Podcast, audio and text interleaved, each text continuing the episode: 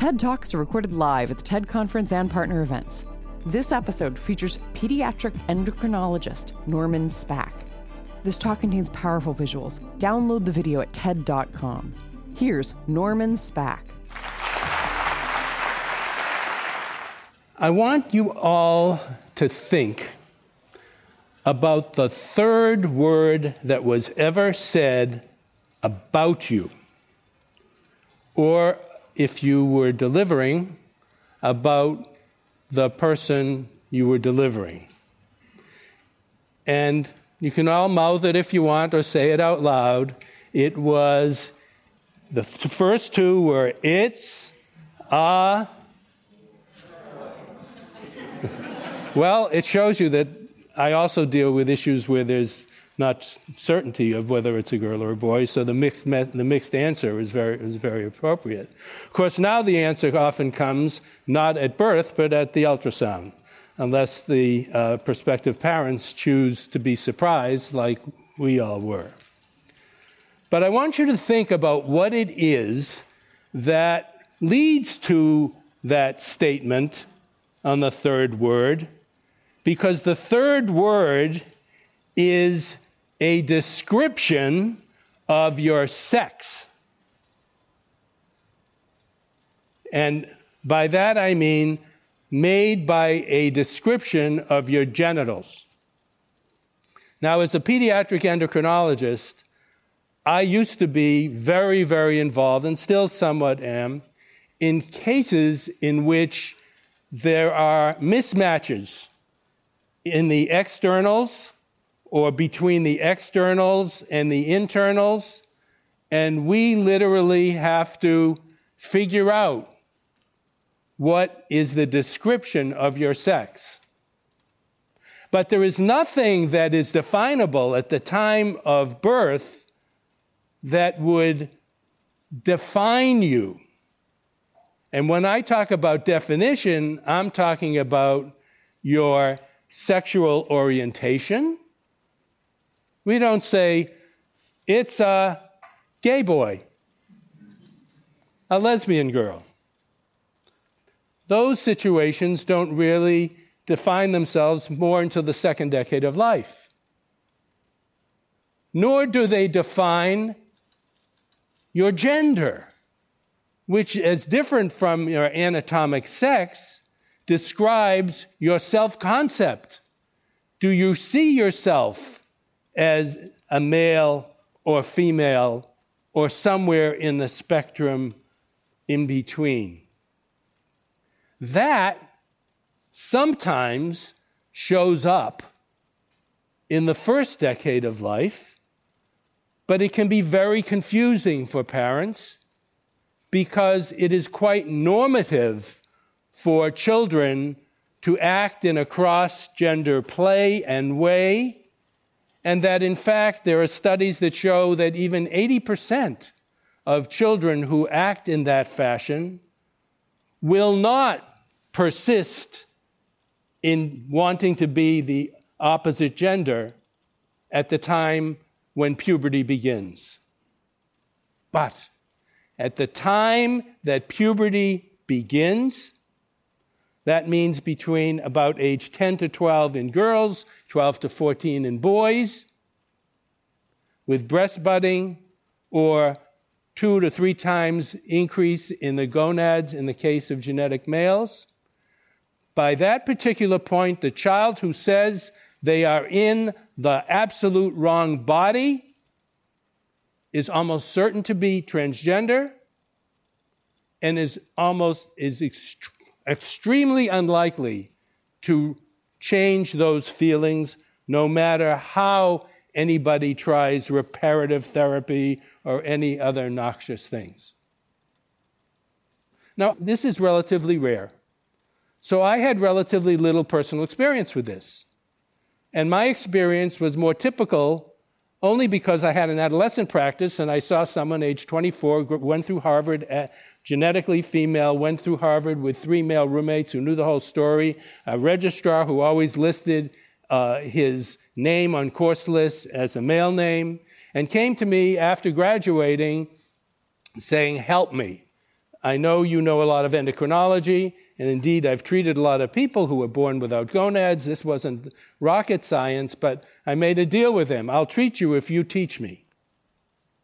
And so he did. And what an education I got from taking care of all the members of his support group.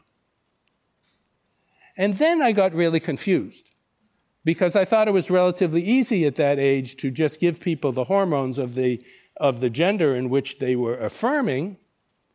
But then my patient married, and he married a woman who had been born as a male, had married as a male, had two children, then went through a transition into female, and now this delightful female was attached to my male patient. In fact, got legally married because they showed up as a man and a woman, and who knew, right? and while I was confused about I was confused. Does this make so and so gay? Does this make so and so straight? I was getting sexual orientation confused with, with gender identity. And my patient said to me, Look, look, look, you got, if you just think of the following, you'll get it right. Sexual orientation is who you go to bed with, gender identity is who you go to bed as. Huh? Okay and subsequently learned from the many adults, I took care of about 200 adults. I learned from them that if I didn't look peek as to who their partner was in the waiting room, I would never be able to guess better than chance whether they were gay, straight, bi, or asexual in their affirmed gender. In other words, one thing has absolutely nothing to do with the other. And the data show it. Now, as I took care of the 200 adults, I found it extremely painful. These people were, many of them, had, give, had to give up um, so much of their lives. Sometimes their parents would reject them, siblings, their own children, and then their divorcing spouse would uh, forbid them from seeing their children. It, it was so awful, but why did they do it? At 40 and 50 because they felt they had to affirm themselves before they would kill themselves. And indeed, the rate of suicide among untreated transgendered people is among the highest in the world. So, what to do? I was intrigued in going to a conference in Holland where they are experts in this and saw the most remarkable thing they were treating young adolescents after giving them the most intense psychometric testing of gender. And they were treating them by blocking the puberty that they didn't want. Because basically, kids look about the same, each sex, until they go through puberty, at which point, if you feel you're in the wrong sex, you feel like Pinocchio becoming a donkey the fantasy that you had that your body will change to be who you want it to be with puberty actually is nullified by the puberty you get. And, and they fall apart. So that's why putting the puberty on hold. Why on hold? You can't just give them the opposite hormones that young. They'll end up stunted in growth. And you think you can have a meaningful conversation about the fertility effects of such treatment with a 10 year old girl? A 12 year old boy. So this buys time in the diagnostic process for four or five years so that they can work it out. They can have more and more testing. They can live without feeling their bodies are running away from them. And then in a program they call 12, 16, 18. Around age 12 is when they give the blocking hormones. And then at age 16, with retesting, they requalify to receive. Now remember, the blocking hormones are reversible. But when you give the hormones of the opposite sex, you now start spouting breasts and facial hair and vo- voice, depending on what you're using, and those effects are permanent or require surgery to remove or electrolysis, and you can never really affect the voice. So this is serious, and this is 15, 16 year old stuff. And then at 18, they're eligible for surgery. And while there's no good surgery for female to males genitally, the male to female surgery has fooled gynecologists. That's how good it can be. So um, I looked at how, how their patients were doing, and I looked at patients who just looked like everybody else. They looked, except they were pubertally delayed. But once they gave them the hormones consistent with the gender they affirm, they looked beautiful. They looked normal. They had normal heights. You, you would never be able to pick them out in a crowd. So at that point, I decided I'm going to do this. This is really where the pediatric endocrine realm comes in. Because, in fact, if you're going to deal with it at kids age 10, 12, 10 to 14, that's pediatric endocrinology. So I, I brought some kids in, and this now became the standard of care. And Children's Hospital was behind by my showing them the kids before and after. People who never got treated and people who wished to be treated. And pictures of the Dutch. They came to me and said, You got to do something for these kids. Well, where were these kids before? They were out there suffering, is where they were.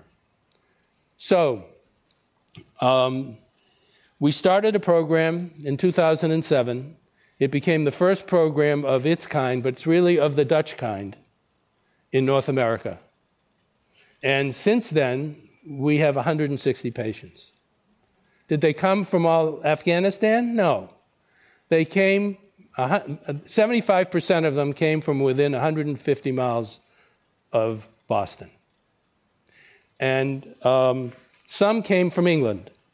Jackie had been abused in Midlands, England. She's 12 years old there. She was living as a girl, but she was being beaten up. It was a horror show. They had to homeschool her. And the reason the British were coming was because they would not treat anybody with anything under age 16, which means they were consigning them to an adult body no matter what happened, even if they tested them well. Jackie, on top of it, was by virtue of skeletal markings destined to be six feet five. Okay? And yet you just begun a male puberty. Well, I did something a little bit innovative because I do know hormones, and that estrogen is much more potent in sl- closing epiphyses, the growth plates, and stopping growth than testosterone is. So we blocked her testosterone with a blocking hormone, uh, but we added estrogen not at 16, but at 13. And so here she is at 16 on the left. And on her 16th birthday, she went to Thailand where they would do a genitoplastic surgery. They will do it 18 now. And she ended up 5'11. But more than that, she has normal breast size because by blocking testosterone, every one of our patients has normal breast size if they get to us at the appropriate age, uh, not too late. And on the far right, there she is. She went public, semifinalist in the Miss England competition. Okay?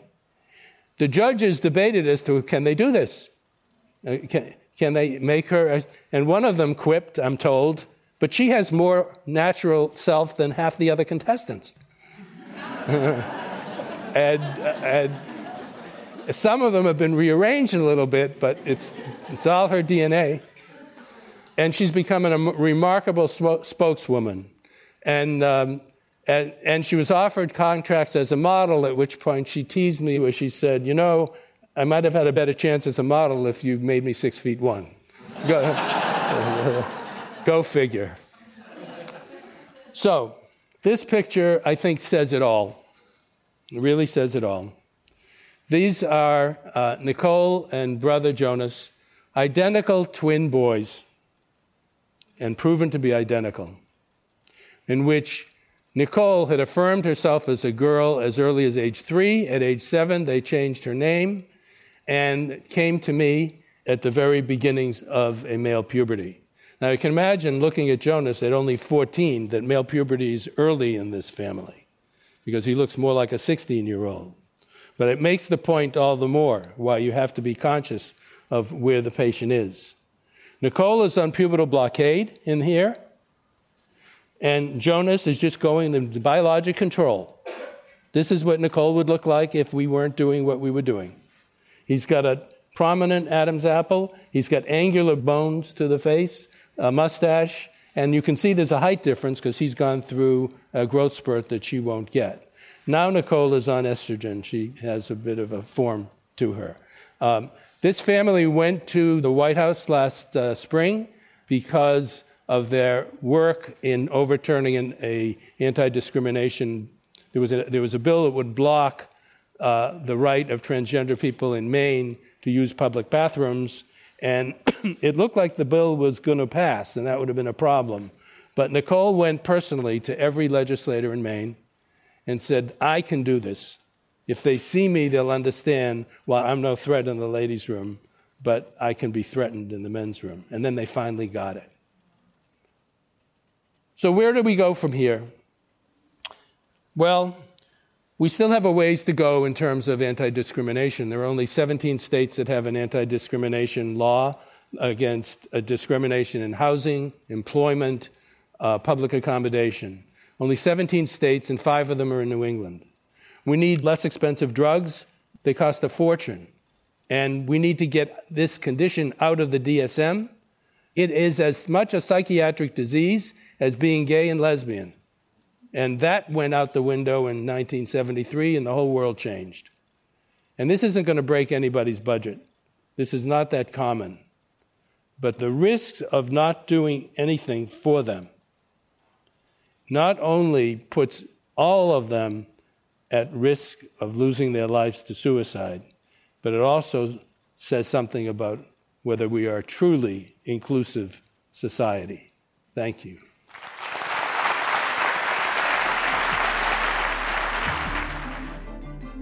That was Norman Spack, recorded at TEDx Beacon Street in Brookline, Massachusetts, November 2013. For more information on TED, visit TED.com.